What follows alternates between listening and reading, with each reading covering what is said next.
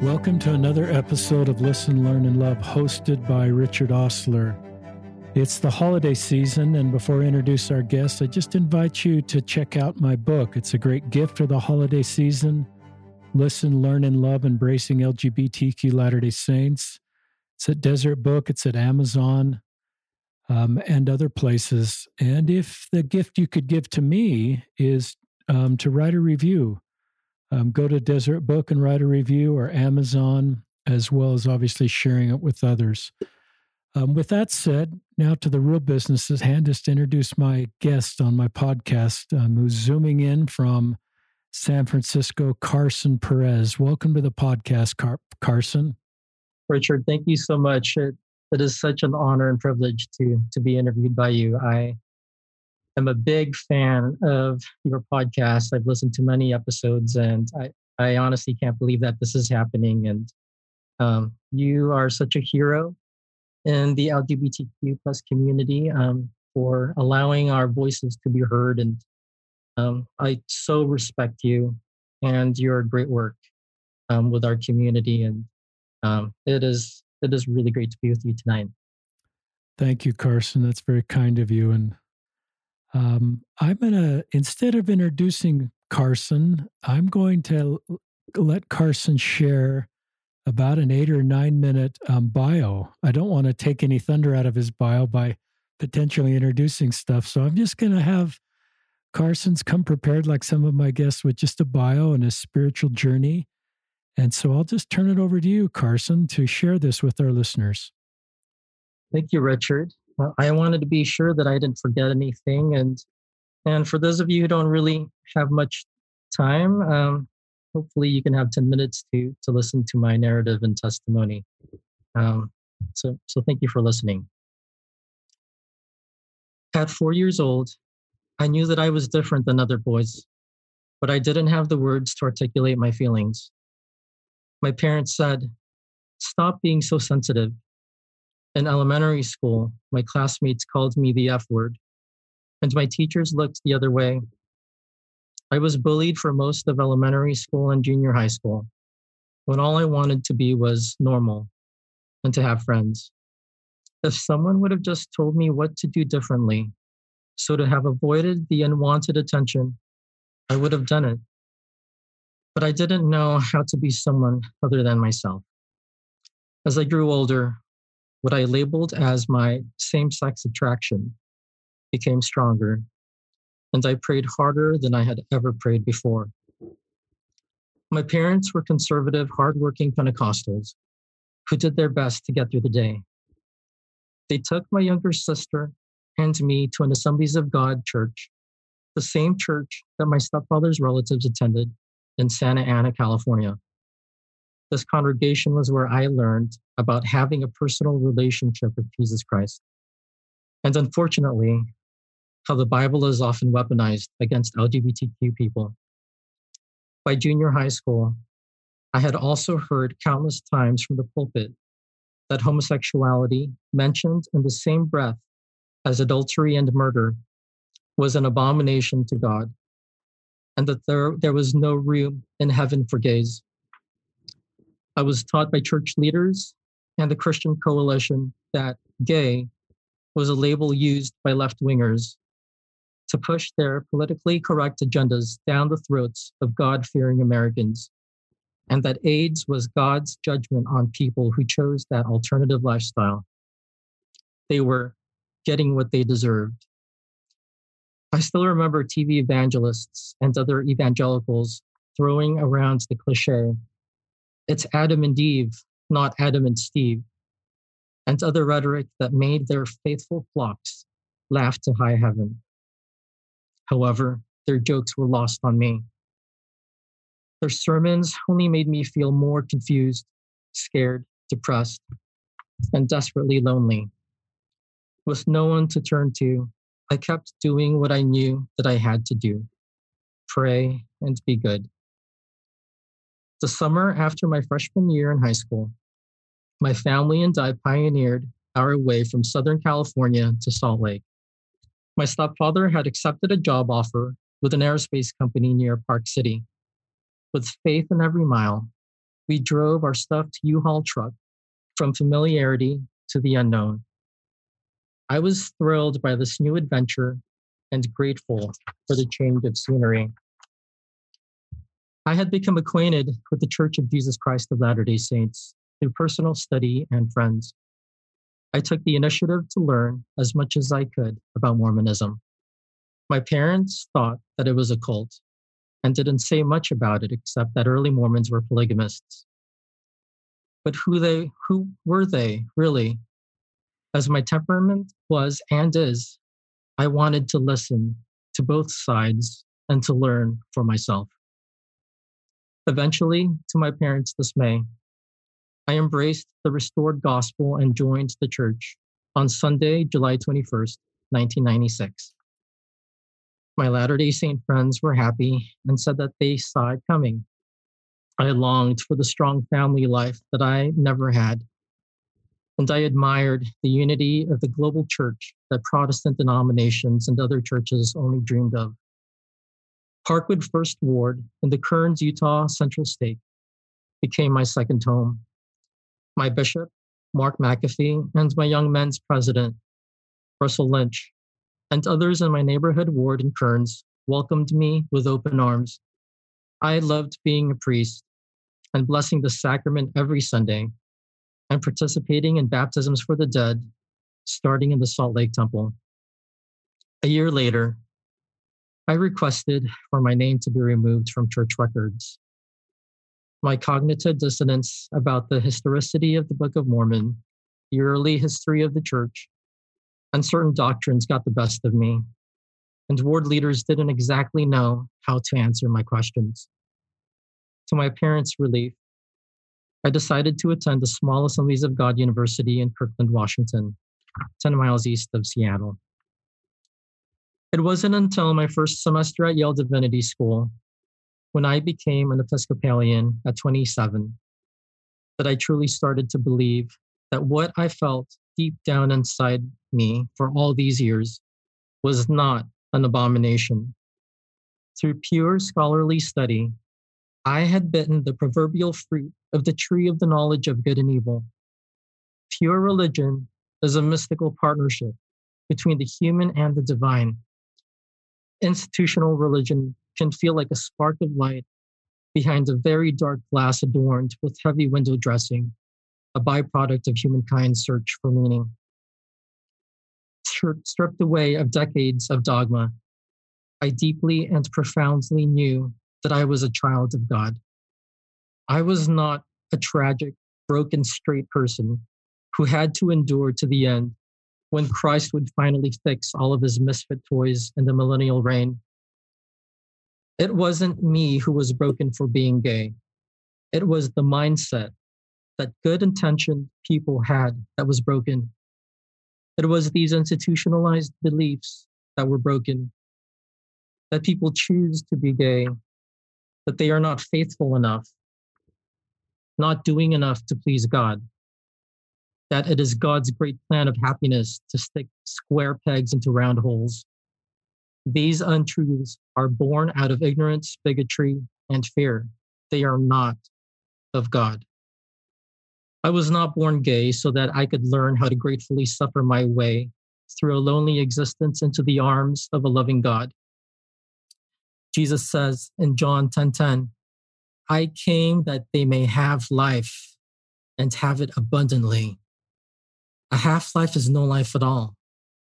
My calling is to live an abundant authentic, and Christ actualized life, not just in the afterlife, but also here and now, because I'm a child of God. Fast forward 10 years later, I found myself yearning for God in a new way. I had allowed myself to get caught up in the rat race and let my spiritual well run dry. One morning in November 2017, I was rushed to UCSF's medical emergency department I had excruciating pain that turned out to be caused by a kidney stone. I thought I was dying. I looked inside into myself and found only darkness and emptiness, which greatly grieved my heart. After many months of soul searching, I acknowledged my longing for the tight knit community that I once enjoyed at Parkwood First Ward. Online, I saw that MormonandGay.org showed videos of people who were both LGBTQ and Latter day Saints. I was so excited about these stories being shared by the church, like Sean, Becky, and Scott McIntosh's story, that I share these videos with coworkers. The Universalist soteriology of the church and its increasing embrace of scientific knowledge encouraged me. And I devoured podcast episodes from the Salt Lake Tribune's Mormon Land, the BYU Maxwell Institute podcast, Faith Matters, Conversations with Sheri Dew, All In with Morgan Jones, This is the Gospel with KaRyn Lay, and Listen, Learn, and Love with Richard Ostler. And I listened to and read books by modern day scholars like Terryl and Fiona Givens, Gregory Prince, and Taylor Petrey, and modern day pioneers like Tom Christofferson, Carol Lynn Pearson, Bryce Cook, and John Gustav Wrathall. This wealth of knowledge exhibited an expansive view of restored Christianity, where the lived experiences of marginalized groups and the nuances of the Latter day Saint faith tradition were shared, respected, and celebrated out in the open. The Church of Jesus Christ of Latter day Saints of today was not the Church of Jesus Christ of Latter day Saints of 20 years ago. Through the power of technology and transparency, I was witnessing the ninth article of faith play out subtly and powerfully in my everyday life. Also, with my self identifying ex Mormon LGBTQ friends, I attended Hearth in Palo Alto, hosted by Jeff and Catherine Wise, and an LGBTQ affirming ward in Oakland that had its primary program where a transgender child thanked her Heavenly Father and Heavenly Mother for all of the LGBTQ families in heaven. And I attended the Sunset Ward, where I met regularly with, at the time, my bishop, AJ Whittemore, and to listen to everything. He listened to everything that I had to say and accepted me. And I met once with my stake president, David Garfield, who passed away a few weeks after we had met. He, he said, with all his heart, that Heavenly Father loves me so much that the church needs LGBTQ people that I belong here in this church and that I just need to keep showing up. With the loving support of my partner, Alex, I got rebaptized on Saturday, August 24th, 2019. Alex, over a day and a half, cooked several trays of homemade pork sliders and an orange chiffon cake to share with ward members at my baptismal potluck. And my ex Mormon LGBTQ friends because they loved me, supported my decision to return to this church that had devastated their faith with Prop 8 in California and the November 2015 policy and its April 2019 reversal. Some of them even visited the Sunset Ward with me because they wanted to see what this progressive ward was that had accepted my partner and me. Since my baptism, I'm thankful that I've been able to share my journey of faith and identity to the Stake Council and to give a talk and sacrament meeting where I've applied scripture to my life as an openly gay Latter day Saint. Then, on May 13, 2020, I learned about Emmaus LGBTQ ministry through Erica Munson, the mother of Geddes Munson, who was coincidentally my elders quorum president. There was an eye opening article in the Salt Lake Tribune that described the origins and the mission of Emmaus. I had quickening in my spirit and immediately connected with Erica. Over the phone, she shared that Emmaus ministers to and with LGBTQ individuals and their families in and adjacent to the Church of Jesus Christ of Latter day Saints, and that Emmaus envisions a community of heterosexual, cisgender, and LGBTQ Latter day Saints who were called to ministry for the safety, well being, and happiness of LGBTQ people in and adjacent to the Church of Jesus Christ. I wholeheartedly agreed with the mission and vision of Emmaus and shared my own story and was soon invited to become a board member of Emmaus. I became acquainted with co chairs John Gustav Wrathall and Valerie Green, and later Diane Roldan, a fellow board member, joined the board. Emmaus has been a great support to me, reminding me that it is possible to walk this Latter day Saint road of discipleship as LGBTQs and allies. I have a place to go where I don't need to constantly explain myself, where being gay and following Christ are accepted and celebrated with zero shame or guilt. Currently, in the midst of the COVID 19 pandemic, with the support of my bishop, Gabe Briggs, and fellow ward members, I'm taking temple prep classes and hoping to receive my endowment whenever the Oakland Temple reopens. I want every blessing that my heavenly parents want for me. I found deep and profound peace and joy knowing that I do not walk on this covenant path alone. Heavenly Father does not command us to live perfectly in this life. Focusing on living perfectly only makes us more egotistical. Instead, we must diligently practice loving perfectly which includes genuinely loving our LGBTQ siblings in word and deed. Life is about progression, not perfection. Courageous conversations can only take place if there is mutual respect and hope for progress. And we will not progress very far if we are not mourning with LGBTQs. We covenant as disciples of Jesus Christ to mourn with those that mourn as Mosiah 18:9 states. And in the ancient prophet Enoch's sweeping vision of Zion in Moses 7, we learn that our God is the God who weeps, the God who empathizes completely and without pretense. How many tears does God shed for God's LGBTQ children? The wrongful anguish of LGBTQ children is perfectly met in the eyes of God. I love and sustain and regularly pray for our church leaders. They need us. We need them. We need each other. Our modern day prophets and apostles are here to fulfill the ancient call of holy shepherds to guide and to gather God's people and to generate God's salvific love without partiality. Elder Quentin L. Cook in the October 2020 General Conference encouraged the church to live united as a Zion people. He said, quote, with our all inclusive doctrine, we can be an oasis of unity and celebrate diversity. Unity and diversity are not opposites. We can achieve greater unity as we foster an atmosphere of inclusion and respect for diversity. End quote.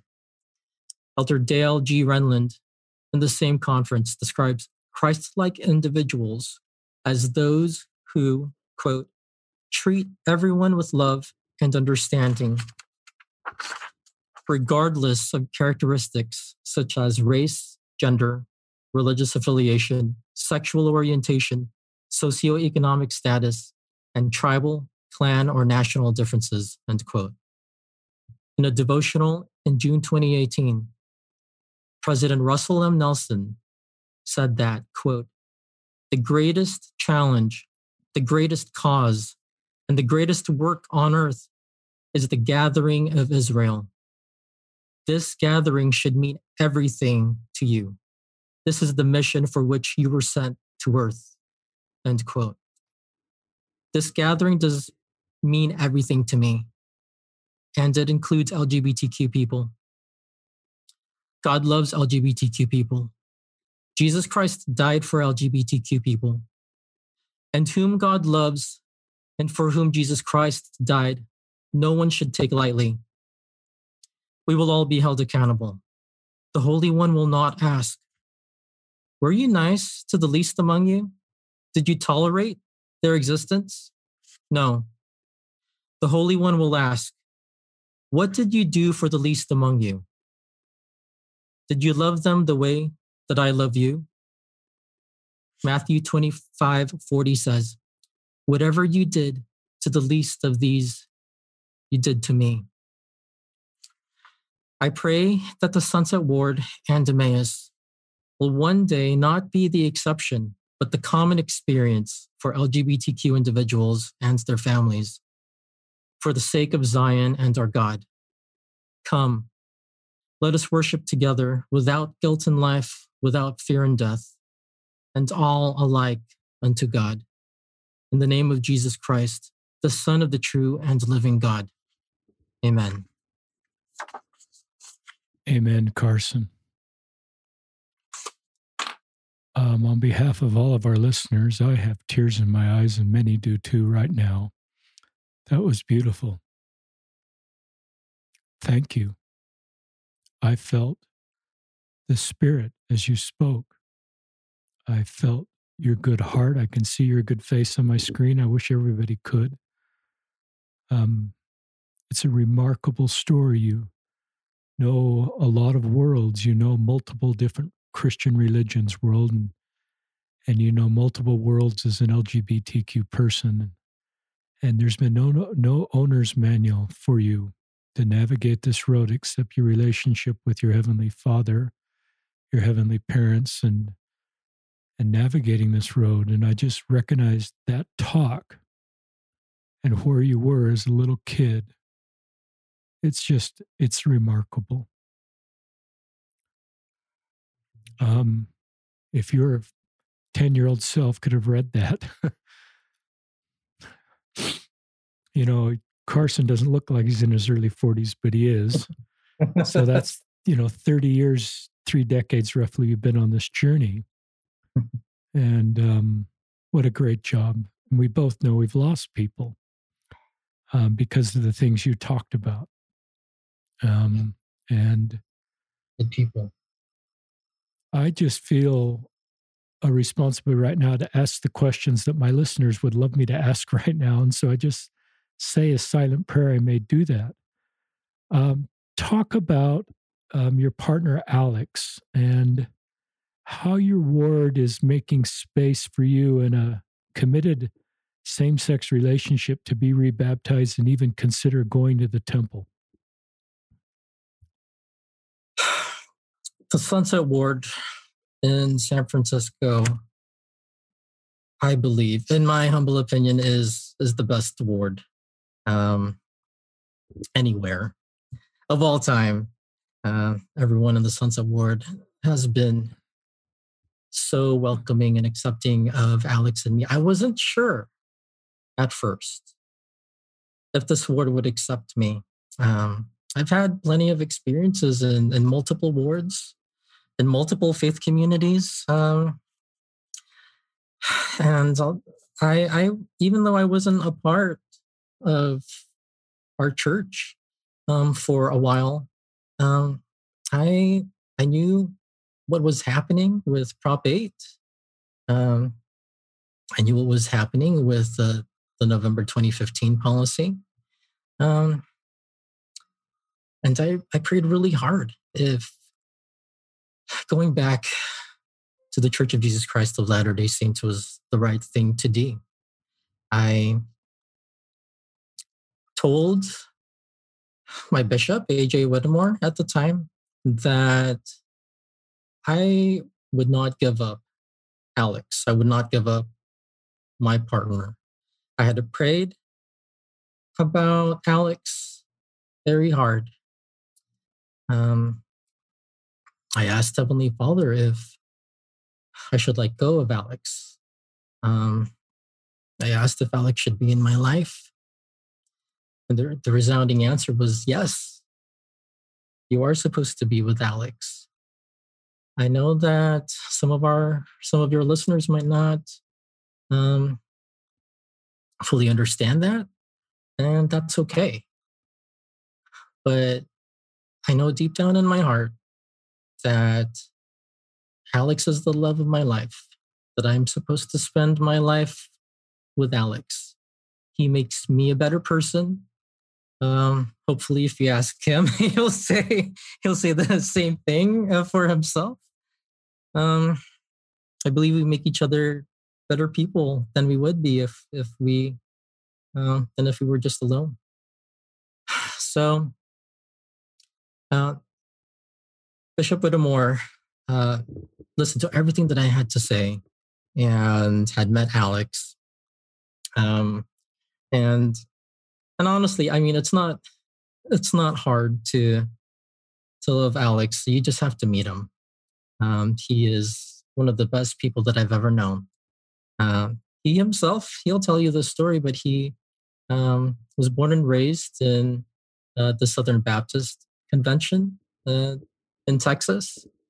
Uh, he has his own own story of of faith and and identity, and uh, he's he's aware of of Christianity and it, its shortcomings that uh, manifest themselves in in Christian circles. But the Sunset Ward has has been a refuge for me. It's it's a sanctuary. Uh, they they've invited Alex and me. Many of uh, the ward members have invited us to to their homes for dinners. We've had uh, game night at the bishop's house. Um, uh, we've had potluck at, at my house. Um, it's it's it's great to see see the love um, that they have, not just for for me coming back to the church, but for having Alex in my life. I think that ward members see that um, Alex is a part of my life uh, that I won't compromise. Um, and Alex is a, a strong part of my own faith journey. Um, I don't think that I would want to be part of a faith community that does not fully embrace me or the people that I love. Um, I, I, just see that as completely antithetical um, to Christianity. Um, it's antithetical to to a healthy community. Um, and I believe that a lot of uh, my ward members would would agree with me. Um, I've had an opportunity to share my testimony many times in sacrament meetings, and uh, I've given a sacrament talk, like I've said in my narrative, um, where I I pretty much came out to the entire ward um, all at once. Folks, when I first joined, when I first started attending the Sunset Ward, knew that uh, I, I, was gay. Some of them asked me. Uh, some of them assumed. Um, but uh, that that talk that I gave last September um, was the the make or break moment for me, and I I told the bishop that I was going to uh, to say this, um, and he said, "Okay, that's that's that's what you should say." Um, and so I had shared I had shared that talk with folks, and I think it wasn't until after I gave that talk when folks came up to me and had tears in their eyes and thanked me for sharing my story and, and for for being open about who I am and and not being ashamed. Um, I, I, I was humbled. I was humbled by their love, um, and I see the expression of love um, by my stake in in the form that they have invited me to share my own story at, at stake Council. It is uh, the middle of a pandemic right now, so um, I met with the stake Council via Zoom, and and I shared my story, and they had uh, many questions for me, which which I answered. Um, but this this shows me, Richard, that that this is a church with a growth mindset. The Church of Jesus Christ of Latter day Saints is continually evolving, it is receptive to the heart and mind of our Heavenly Father. Our church leaders are, are doing their best to generate that love to its members uh, and to folks outs, outside of our faith I'm I'm so encouraged by the Sunset Ward, and I I wish that every LGBTQ Latter Day Saint had a place to go to, like the Sunset Ward. Um, I I don't feel like I'm overpraising the Sunset Ward. Um, it's it really is a great place. It's not perfect. Whenever whenever there are two or three gathered, there there's bound to to be some toe stepping. You better believe that. Um, That's but uh, but it's a great it's a great ward, um, and I, and I love it. I love it. I love the way your ward and stake is helping you feel welcome. And I love that that's scalable. And I love your perspective of other Christian faiths and how welcome you feel here. And me keeping my covenants or my baptism covenants doesn't require me to ask other people how they're doing on their covenants. That's just a private thing between them and the Lord and their local leaders. And so my job as a Latter day Saint is to do everything I can to support other Latter day Saints, but it's not my job to judge other Latter day Saints. And sometimes we're quicker to judge LGBTQ Latter day Saints. When I see a single straight person walk into church, I'm not wondering if he or she is acting on it. And I've learned to accept the same grace to everybody. It's just not my job to wonder about anybody's um, about anybody uh, in that area and just see them like Carson's asking us to see us as you know our lgbtq members as needed members of the body of christ and what can we do to lift their burden and help them feel included and maybe even more importantly um, when you hear carson the contributions carson ma- is making to his ward um, and to the church to help us become a better church. Carson, so you were involved with Episcopal Church. Will you share with our listeners how serious you got with the Episcopal Church? Sure. I became very involved with the Episcopal Church and and the my first semester at Yale Divinity School, I decided to to become an Episcopalian and to get on the ordination track to become an ordained Episcopal priest. Uh, so that was fun, uh, and I I got very deep into it. I did a one year internship at St. Thomas's Episcopal Church in New Haven, Connecticut. Uh, I identified as an Episcopalian when uh, I uh, was at Yale New Haven Hospital as a hospital chaplain. And uh, afterwards, I, uh, when I moved to San Francisco, uh, I attended uh, a small Episcopal parish in the Ashbury neighborhood. And um, it was a very transformative time in my life, and um, I've gained so much knowledge, and I have deepened my faith because of my time in the Episcopal Church. Um, the structure of the prayer book is amazing. Episcopal liturgy is amazing. Rites one and two. Um, but I, I just eventually, after I think around 13 years of being an Episcopalian, felt like something was missing. I remember one morning uh, in worship, I I was kneeling down, saying a communal prayer, and I came to the realization that I didn't believe a lot of this anymore. um, and that I that I probably shouldn't be here anymore. So that was that was that was another that's another part of my my faith journey um, that I value and look back on fondly. Um, as I do uh, the the Assemblies of God, the Pentecostal faith tradition. Um, you know, Richard, these all of these faith traditions that I've been a part of they've never left me and they will never leave me. They're a part of who I am. Um, they continue to inform my relationship with Heavenly Father and Jesus Christ. And I just want to reiterate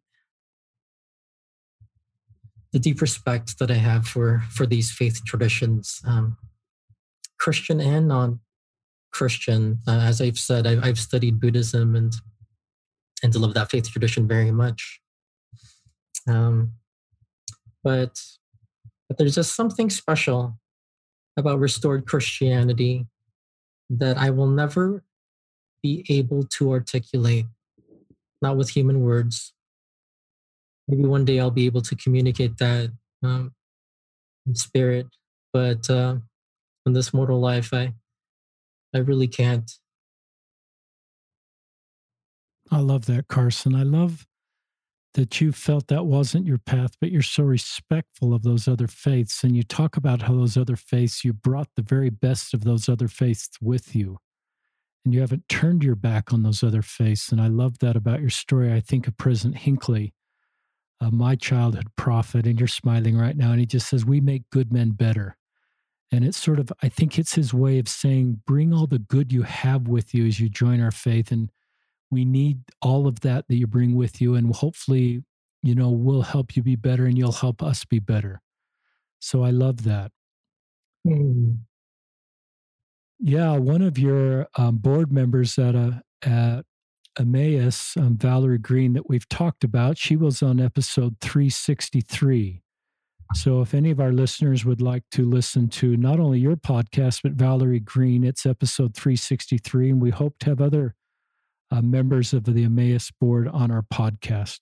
Talk about, since you've been, I'm going to shift gears a little bit if you're okay, but you could add on to that if you want to. Um, you had this unique perspective of being involved in multiple Christian churches and also stepping away from our church. What is unique? Are there unique doctrines in our church that drew you back? Is our church unique in the sense we're better than most for LGBTQ people? Is it a sense of community at the local level? Just help our listeners. And I get messages from LGBTQ people that are considering joining our church that are listening to the podcast. I get quite a few investigators that this podcast is a way for them to actually think is this my place? Is this actually why it may not be the perfect faith for me as an LG? It's actually the, it actually works. That's kind of a long question there, Carson. Go for it. no worries. I have been a part of many faith traditions. I'm I'm a seeker, Richard. I I want to know the heart and mind and will of God. I believe that there is ultimate reality, a reality that is beyond this material world, a reality beyond our, our daily lives and and and uh, the humdrum and and the the list of of to dos that we need to do for the day or the week or the month or the year. There's there's more there's more to this life than what we see. And there are things, there are more things that we don't know than we do know. Um, which is why when when I had graduated from Yale Divinity School, I I, I slipped into uh, agnosticism and not atheism. I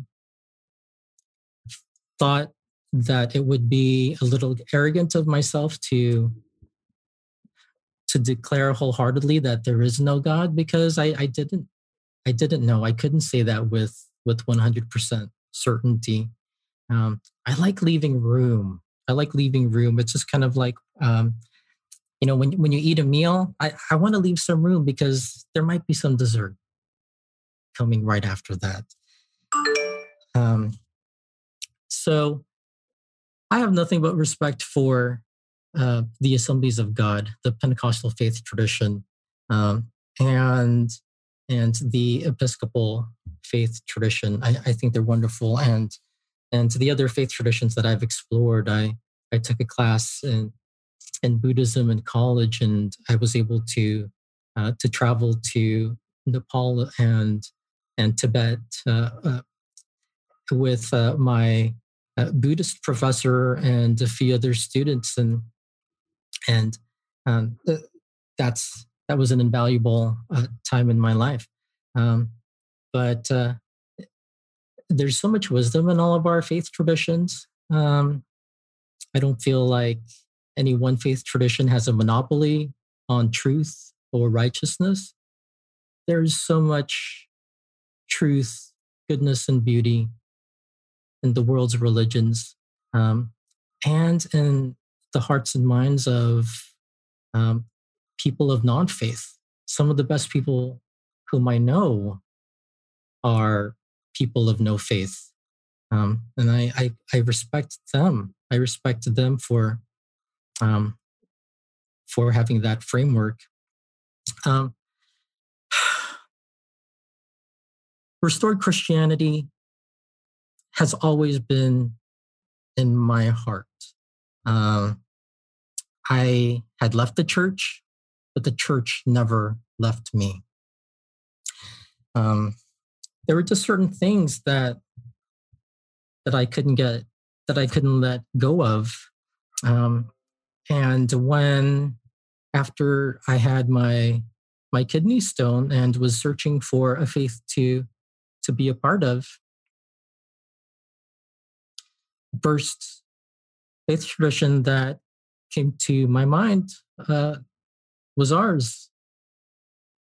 I thought of the Church of Jesus Christ of, of Latter day Saints. Um, it's funny. Uh, this faith can seem like a very conservative faith tradition, and and in many ways it is. Uh, but there are, are very progressive aspects of it that I, I think folks miss. Um, one of which is universal salvation. There is a place for LGBTQ people in heaven. We can live with God as LGBTQ people in the afterlife. This is not so with some of uh, the other conservative Christian traditions. Um, but in our faith tradition, it is possible. Um, another thing that I love is, is how all encompassing the gospel of Jesus Christ is in restored Christianity. Why wouldn't Christ show himself, make himself known after his resurrection to the peoples of ancient America? Um, it doesn't make sense for me. Um, it doesn't make sense to think that that Christ would hide himself uh, and manifest himself only to that one group of of people. Um, this is this is a very inclusive uh, gospel, the restored gospel that we believe in. And another reason why I came back to this church is that no faith community has ever measured up to our faith community, at least on the local level. There is something so special about the local board. Um, there are structures in place so that people do not fall through the cla- cracks. Um, there are always ministering brothers and sisters there to listen to you, to help you. Um, the bishopric um, is mindful of its folks. Um, what I feel in terms of my close relationships in the Sunset Ward, some people never feel, even after many, many years of being in, in a local faith community. It's very hard to cultivate these deep friendships. It takes time. It takes time, um, even in our faith tradition. But I feel like um, that there are so many things in place uh, in our in our local communities that helps to facilitate um, these deep, sustainable friendships uh, that often go beyond um, you know one's duration in an award. Um, yeah, community is everything to me, and we are created to be in community. We are not created to be alone. We can't practice the gospel principles without community.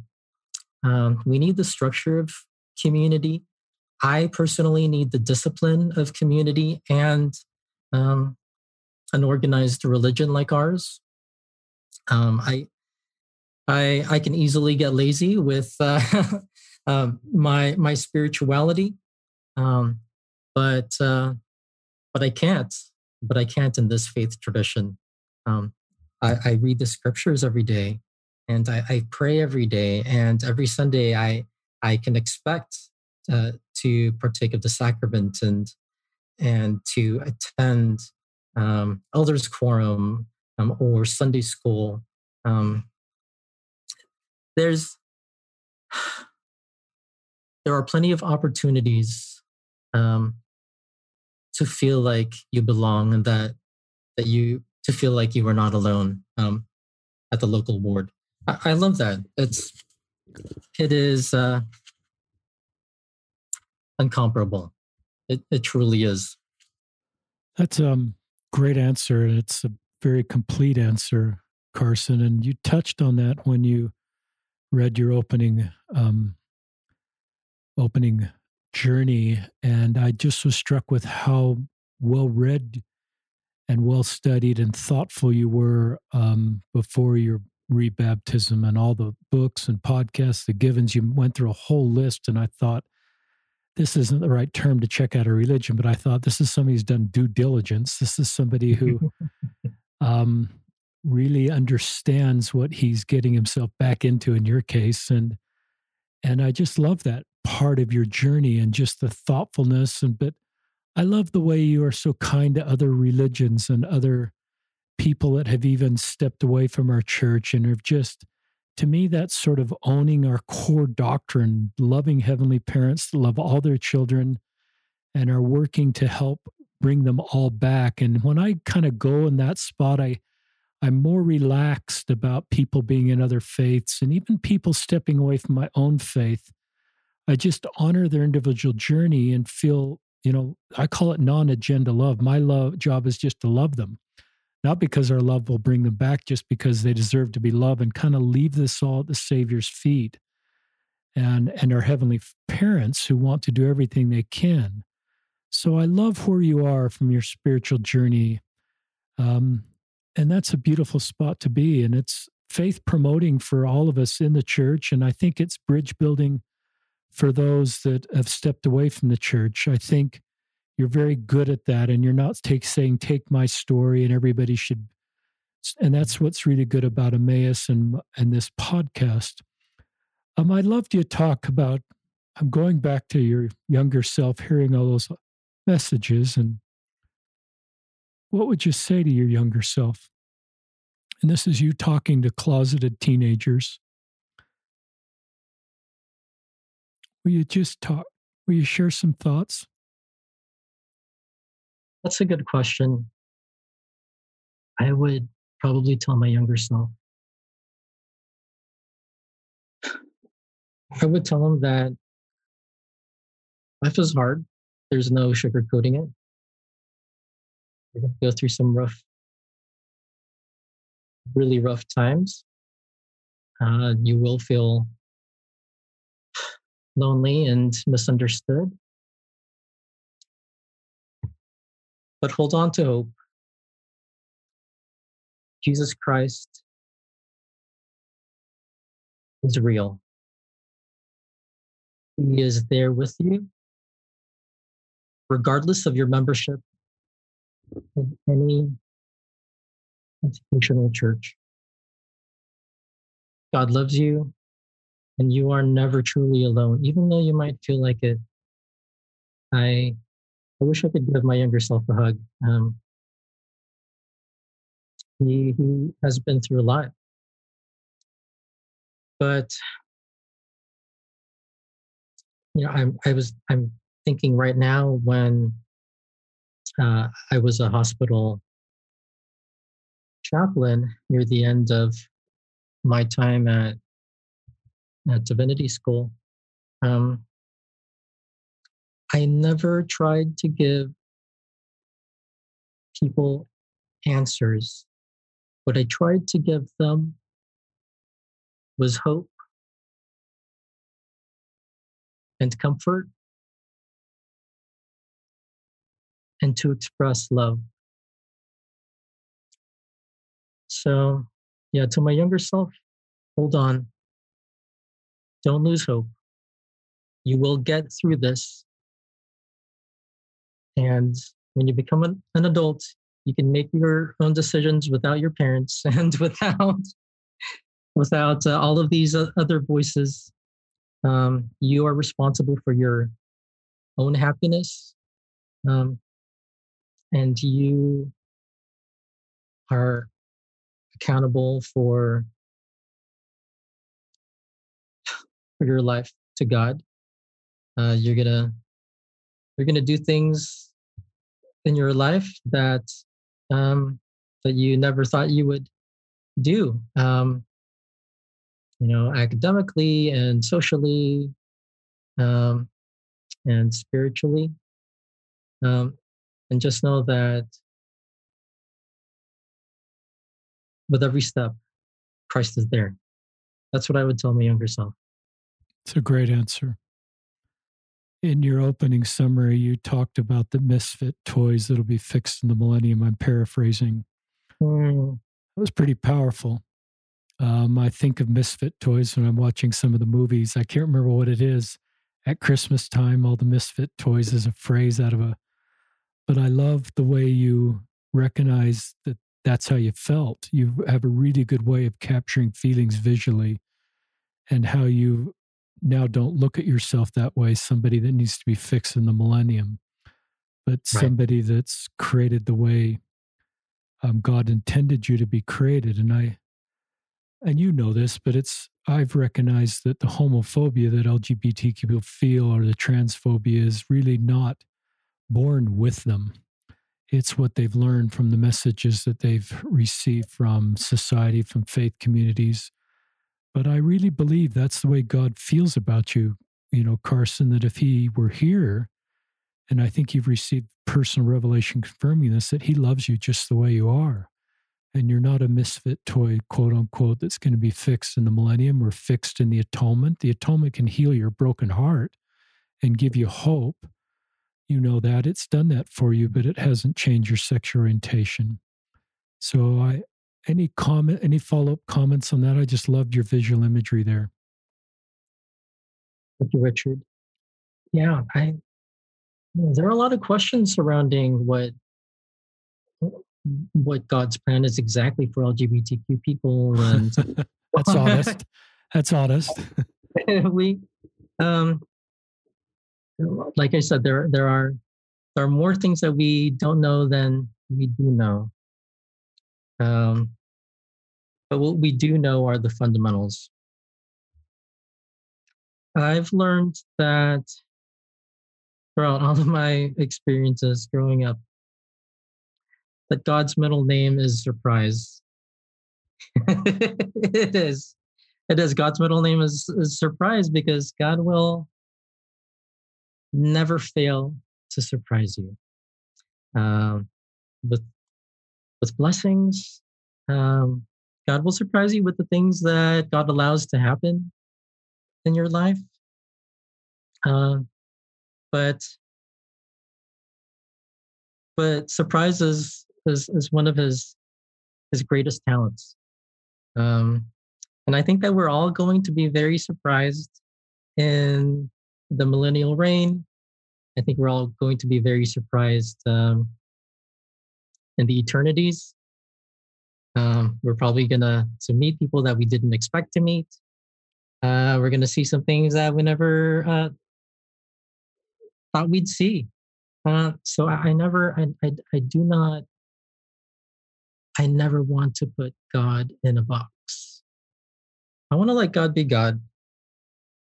My job is to follow the two greatest commandments: love God, love people. Boom, Christianity in a nutshell. Um, that's what I'm trying to do. And God knows my heart. God sees inside me, knows my intent. Um, he sees that I'm trying to match my intent with with my works. I want there to be a harmony between my internal life and my external life, and uh, I, I, try. I, am doing my best. Um, but yeah, I, I just want folks to know, especially LGBTQ people, that that God is with you. God knows you. You are not alone. If you choose not to be in the Church of Jesus Christ of Latter day Saints, God is not abandoning you. God is still with you. Whatever you do, wherever you go, whoever you are, God is there. Please have hope. Don't lose hope. Hope is the greatest thing that we have. Um, and I want I want to take this time to invite folks to check out the Emmaus website. It's emmauslgbtq.org. Um, as I've mentioned, I'm a board member of Emmaus and I'm so blessed to be a part of this special ministry. Um, and I want to ask folks to to check out um, our public Facebook page. Just type in uh, on on Facebook, Emmaus LGBTQ, um, and and you'll find us.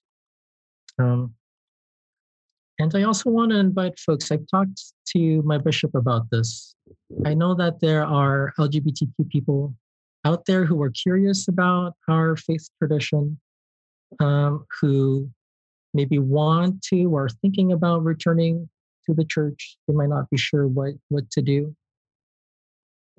Bishop Briggs and I invite you to Zoom Sunday worship with us. I will happily send you the link uh, to our Zoom Sunday worship if you email me at carson at emmauslgbtq.org. And that's Carson, C A R S O N, at E M M A U S LGBTQ.org. I know that's a lot of letters, but um, but uh, please email me, even if you just want to connect with me um, and don't have any questions about the church, but you you just feel like you you want to make that connection. I I invite you to do so. Um, yeah, I, I wish that folks could just see the beauty of restored Christianity that I see. This is a this is a faith tradition that declares yes and um, with Joseph Smith, we we know certain truths, we believe certain um, truths that enables humankind to be united as one big human family um, throughout the eternities. Uh, we know things, deeper things about the gospel that um, I wished I had learned growing up as an evangelical. Um, this is the faith tradition of yes and. We are a yes and people. God has shown us certain truths, has revealed certain teachings to us. Yes, and there is more to come. There is more revelation that God is rejoicing and sharing with us at the appropriate time. Um, and and I believe that LGBTQ people will receive the answers that that we've been asking for a really long time. We will get those answers one day. Um, thank you for giving out your email, Emmaus's website. We'll put that in the podcast description, listeners, so you can look for it there. Um, do you have a prayer you'd like to? I don't know if that was it, or I'd love you to share. I think you have a prayer written. You'd love to share at the closing of this podcast. I do. I do. Thank you, Richard. Um, I before I say this prayer, I, I do also um, want to say that um, I've been writing spiritual thoughts um, in the hopes of um, compiling uh, daily meditations. Um,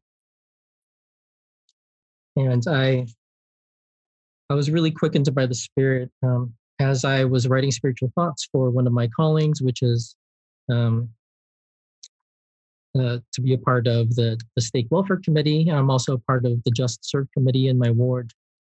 Um, and I just I feel like there's what I fail to to say sometimes verbally. Um, I feel like I can I can better meditate on and write. So hopefully, when when I am done with uh, my my writings, my my book on daily meditations, um, I can share it with you, Richard, and, and other folks who might be interested. Love that. So, so this is my prayer. Almighty Creator, Redeemer, Sustainer, who in thine infinite grace and imagination saw fit to manifest thy perfect love by and through the priesthood and the creation of the heavens and the earth and the diversity of humankind, we pray to thee. We who are created in thy perfect image thank thee that we have a heavenly mother and a heavenly father, and that thou, in the fullness of time, hast chosen to bring forth humankind through Mother Eve and Father Adam. In the Garden of Eden, they fell upwards, and their descendants were empowered to progress. Human life reflects thy choice to express life through diversity over monotony, abundance over scarcity, depth over shallowness, foresight over myopia. Billions of spirit children populate this planet in tabernacles of clay, adorned with dynamic pigments, textures, and features that declare thy creativity. We witness and testify that throughout the animal kingdom, there is evolution and complexity of life, whether human animal or non human animal. Creation is on a spectrum of sexuality. We are a rainbow of revelation. Heterosexual humans, lesbian seagulls, gay penguins, bisexual monkeys, transgender humans, and other identities of nature we are queer creations that did not create ourselves. We are who we are. As life begets life, diversity begets diversity. In our human frameworks, we see cognitive dissonance and pray for spiritual resonance, to be one with ourselves and with Christ. From premortal life to mortal life to eternal life, we are a part of one expansive kingdom one eternal round. We acknowledge that thy thoughts are not our thoughts, and neither are thy ways our ways. Forgive us for our, our sins, for they are many. When we deny for others what we demand for ourselves, forgive us. When we think that heterosexuals are better than lesbians, gays, bisexuals, transgender people, or queer people, forgive us when we say that there is no room in God's kingdom for people who are different than us. Forgive us. When we treat LGBTQ people as if they have no dignity or inherent worth or divine potential, forgive us. When we forget that LGBTQ people are deeply and profoundly loved by thee and all of heaven, and that Jesus Christ died for LGBTQ people forgive us. King of all creation, we worship thee for who thou art and for all that thou art doing in humankind. We thank thee for thy truth, goodness, and beauty that we see and do not see, We praise thee that thou art God and that we are not, and that thy judgment is more merciful than ours. Thy plans are better than ours. Thy love is greater than ours. Grant us the wisdom, courage, and resources that we need to do thy will, to love and to serve one another, that we may be one. With the Holy Ghost, we pray to thee and love thee, our Heavenly Father, in the name of Jesus Christ, our Lord and Savior. Amen. Amen. You know, I was always taught that when the final speaker speaks, you just get up and close the meeting because you don't want to add anything. And I feel like that right now that we have just heard what we needed to hear. Um, and that was just powerful. Um, our world, our faith, um, your job at the school you work at, I think you're an admissions director. Everybody is better off because of you. Carson, you don't want to hear, you're a pretty humble guy, but I just look at the fruits of your life. I look at the fruits of your relationship with Alex, that um, you honored and brought tribute to Alex. And I recognize that you're able to accomplish things in your life because you have each other in your life.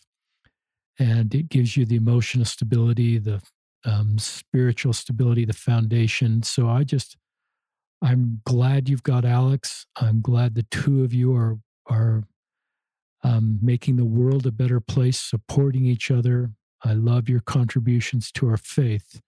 Our faith is better off with you here. You bring gifts and attributes and insights, including your opus, opening statement and that closing prayer. I love what your ward is doing. Your ward to me is doing what Christ wants us to do is to help everybody feel welcome and everybody to feel included and everybody to be able to use their spiritual contributions to help us become the body of Christ. We can't become Zion without our LGBTQ members. So, um, thank you, Carson. I'm just deeply moved by um, this podcast, and I speak for all of our listeners. Thank you for who you are. And thank you, our listeners, for joining us on another episode of Listen, Learn, and Love. This is Carson Perez and Richard Ostler signing off. Thank you.